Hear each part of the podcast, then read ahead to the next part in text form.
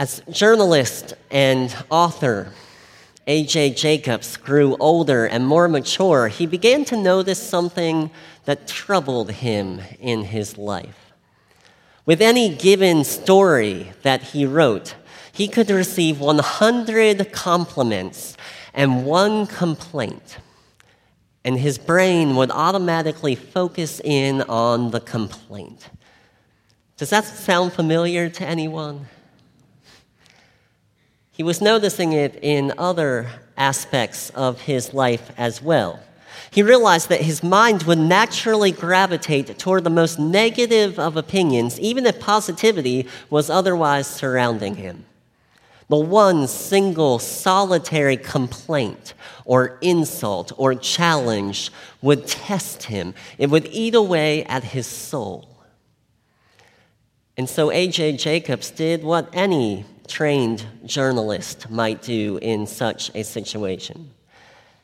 He researched, he studied, he investigated, and he soon came to discover that what psychologists call a negative bias is a natural human tendency. Our brains have been wired throughout time physiologically focusing on the negative surrounding us. This might have been helpful for survival at one time or another, but in the modern world in which we live, it often leads to stress, to anxiety, to depression.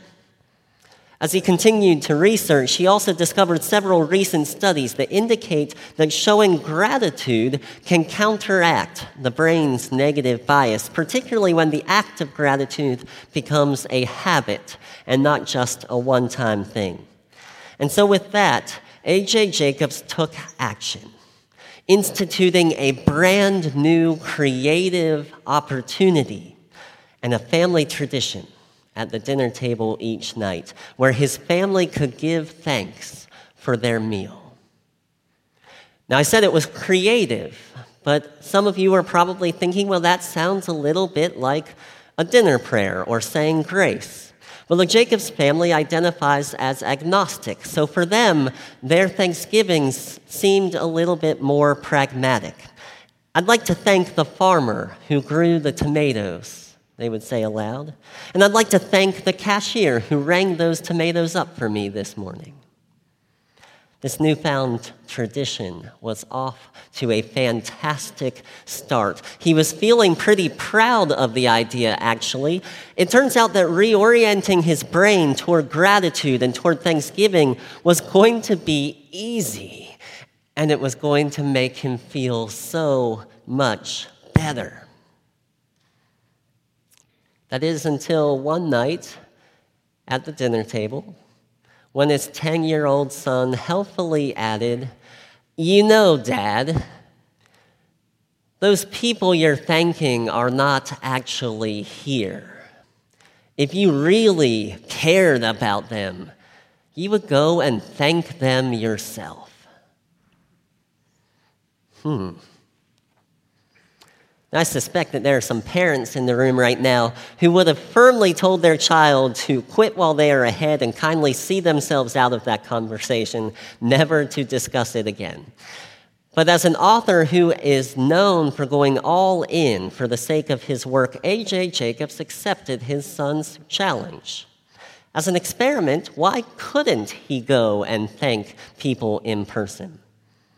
But just to keep it simple, because let's face it, he wouldn't have all day for this, he chose to limit his focus to one thing his beloved morning cup of coffee. And as a coffee lover myself, that is where I really began to tune into this story. So one day, A.J. Jacobs thanked the barista at his favorite coffee shop down the street. He looked her in the eye and he thanked her. And she then thanked him for thanking her. And there was a risk of it becoming an infinite thank you loop over and over again. But as he stood there waiting for his coffee to be ready, he realized that the coffee beans have to be roasted by somebody. But first, before that, they have to be grown by somebody. And then they're chosen by a supplier who eventually down the way hires a truck driver to transport them. And the truck driver is relying on roads, which are made from asphalt. And roads require government entities to create them and pay for them and maintain them. And as he dug deeper and deeper, he realized that there were biologists and graphic designers and architects and inventors and goat herders. And the next thing you know, A.J. Jacobs found himself on a transformational journey of thanking one thousand people for one cup of coffee. I'm pretty sure that's the last time he's going to take the advice of his 10 year old. But it was a transformational journey for him because it gave him a greater awareness of the many, many people and passions and interests and the hard work behind the scenes that contribute to the goodness the goodness of everyday life, the goodness of a cup of coffee. And the more he thanked people, the more that he was expressing gratitude, the more he realized that his mood was beginning to change too. And in fact, you know that proverbial 100 compliments and one complaint that started this whole mess? He began to wonder if one of those people who complains a lot we just choose to focus on the positive instead, if it might make them more joyful as well. Gratitude had become a way of life for him. It wasn't as easy as he intended it to be, but it made him feel so good.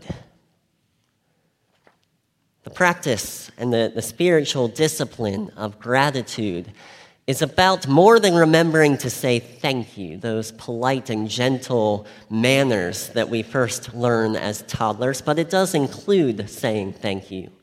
Showing gratitude, as we are reminded in this morning's text from Luke's gospel, is all about lived experience. It's a refocusing of one's awareness, a shifting of one's perspective.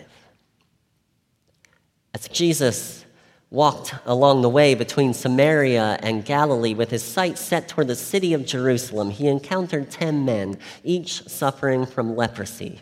Their suffering was certainly physical, of course, it was visual. He could see it. It was not the first time that he would come across the scene. It certainly would not be the last time. But it turns out it was often also emotional, as you might imagine. Their suffering was emotional.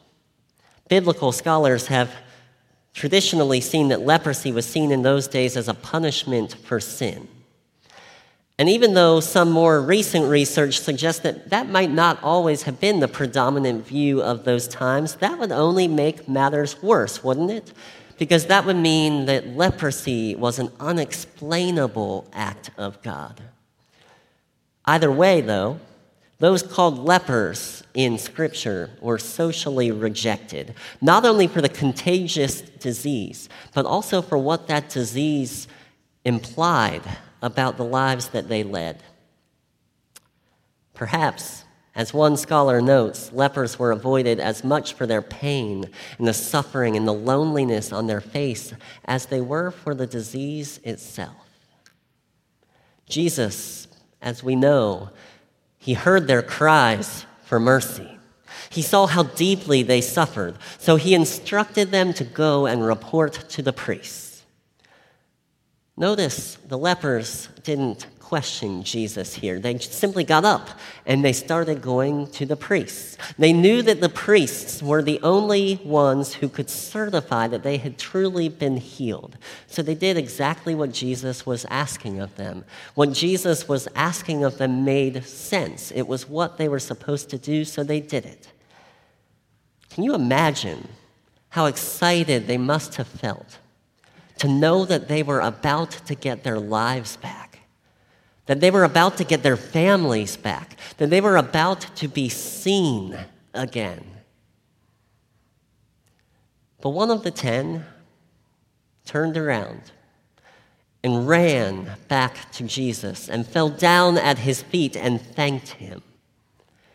And we discovered that although all 10 were healed physically that day, it was the one who lived a life of gratitude who was made whole that day. Gratitude, after all, is foundational for our lives as Christians, and particularly as Christians of the Reformed theological tradition. Our faith is rooted in gratitude. That God is the giver of all good gifts, including and especially the great gift of grace in and through Jesus Christ. And we are called then to respond to that grace with lives of gratitude for all that we have been given. We are called to respond with a life of active faith. We are called to live lives that set aside complaint and to show grace toward others. And in all we do, to joyfully offer our thanks and our praise to God. Because to have faith is to live it. And to live it is to give thanks. I learned this lesson in a new way one summer during my seminary education, serving as a chaplain intern at a major trauma hospital in Richmond, Virginia. The good news was that I shared this experience with three of my closest seminary friends and colleagues, and we even carpooled to and from the hospital every day. The bad news was that Serving as a chaplain in a major trauma hospital could be overwhelming. It could be all consuming. It could be traumatic. Working five days a week in this environment, not to mention the weekend and the overnight shifts, it was undoubtedly taking its toll on us. We saw things that we would not soon forget. We sat at the bedside of those who were facing very difficult decisions. We cared for loved ones in their unimaginable and sudden grief. I remember how excited I was that summer to get to the 4th of July because the spiritual services director showed mercy and gave the interns a day off, and we could finally breathe again until July 5th rolled around, that is, and we were back in the saddle once more. Something began to change for us, though, midway through the summer. I can't remember now who initiated this change in our carpool, but for sake of this conversation, let's just assume it was me because it will make me look really smart. But someone suggested in the car that our ride home be more structured. Now, once we got into the car, regular conversation would only be allowed after each of us had shared a moment from our day for which we were grateful. Suddenly, our conversations were less about the nurse that chewed us out for getting in his way and more about the kindness of the custodian on the ninth floor. They were less about the sadness of the trauma that filled the emergency room that night, and more about the resilience and the commitment shown by those in such dire need. At the very least, the structured conversation that we committed to in the car that focused on the positive moments of our day encouraged us to take a little breath as we made our way home to our families. That was a sacred breath. But before long, we began to realize that we were starting to go through our entire days with our eyes open and seeking with intentionality all the goodness and the grace and the joy which surrounded us, and frankly, which had been around us all along. We just didn't have the eyes to see it. The daily practice of gratitude and by that, I mean gratitude as both a noun and a verb. It was becoming a way of life for us that summer. And it made us feel good. What made the 10th leper turn around to find Jesus? We can't really know for certain because the, the passage doesn't tell us explicitly. Perhaps showing gratitude had become something of a spiritual discipline for him through the years, a practice in which he could find some life amidst the loneliness of leprosy. But one way or another, when he saw that he had been healed while traveling to the priest, the Samaritan received and recognized that he had just received an incredible gift a gift for which nothing could prevent him from turning around to offer his thanks and his praise. Jesus said to him, Your faith has made you well. Which is to say, not only that faith and gratitude are so closely linked together, but also that showing gratitude is a life giving discipline. And so, we, as people of faith, we are called together to practice the practice of gratitude. As we gather here in this place for worship, may we do so in gratitude for all that God has first given to us. As we share out of our abundance, to support the important work of Mission Peniel and the Guardian ad Litem program, not to mention our We Care food ministry and Habitat and all of our other mission partners. May we do so in gratitude for all that God has first given to us.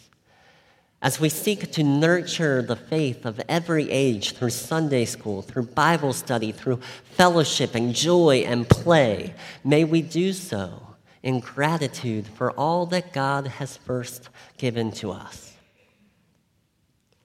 Because showing gratitude is a lived experience, because faith and gratitude are so closely linked in the teachings of Jesus, it is never too early or too late to begin to nurture a grateful heart. That's a big reason for the children's storybook reviews I've been highlighting in the weekly midweek emails this month. It's the hope that all of us of every age might learn from a fresh perspective something about refining our vision and tuning our hearts away from the negative, away from the complaint, away from the concern, focusing instead on the goodness and the grace and the joy that surrounds us and indeed which has been surrounding us all along. Lived experience of leading with gratitude. Well, that's an experience that takes a whole lot of practice, and it's something that takes a whole lot of time. I can't help but think that perhaps the week of Thanksgiving is a really good time to start. And so, let us live our lives in such a way that each and every word we say, each and every breath we take, could be in of themselves a prayer of thanksgiving and praise to the Lord our God. Because to have faith is to live it. And to live it is to give thanks. Amen and amen.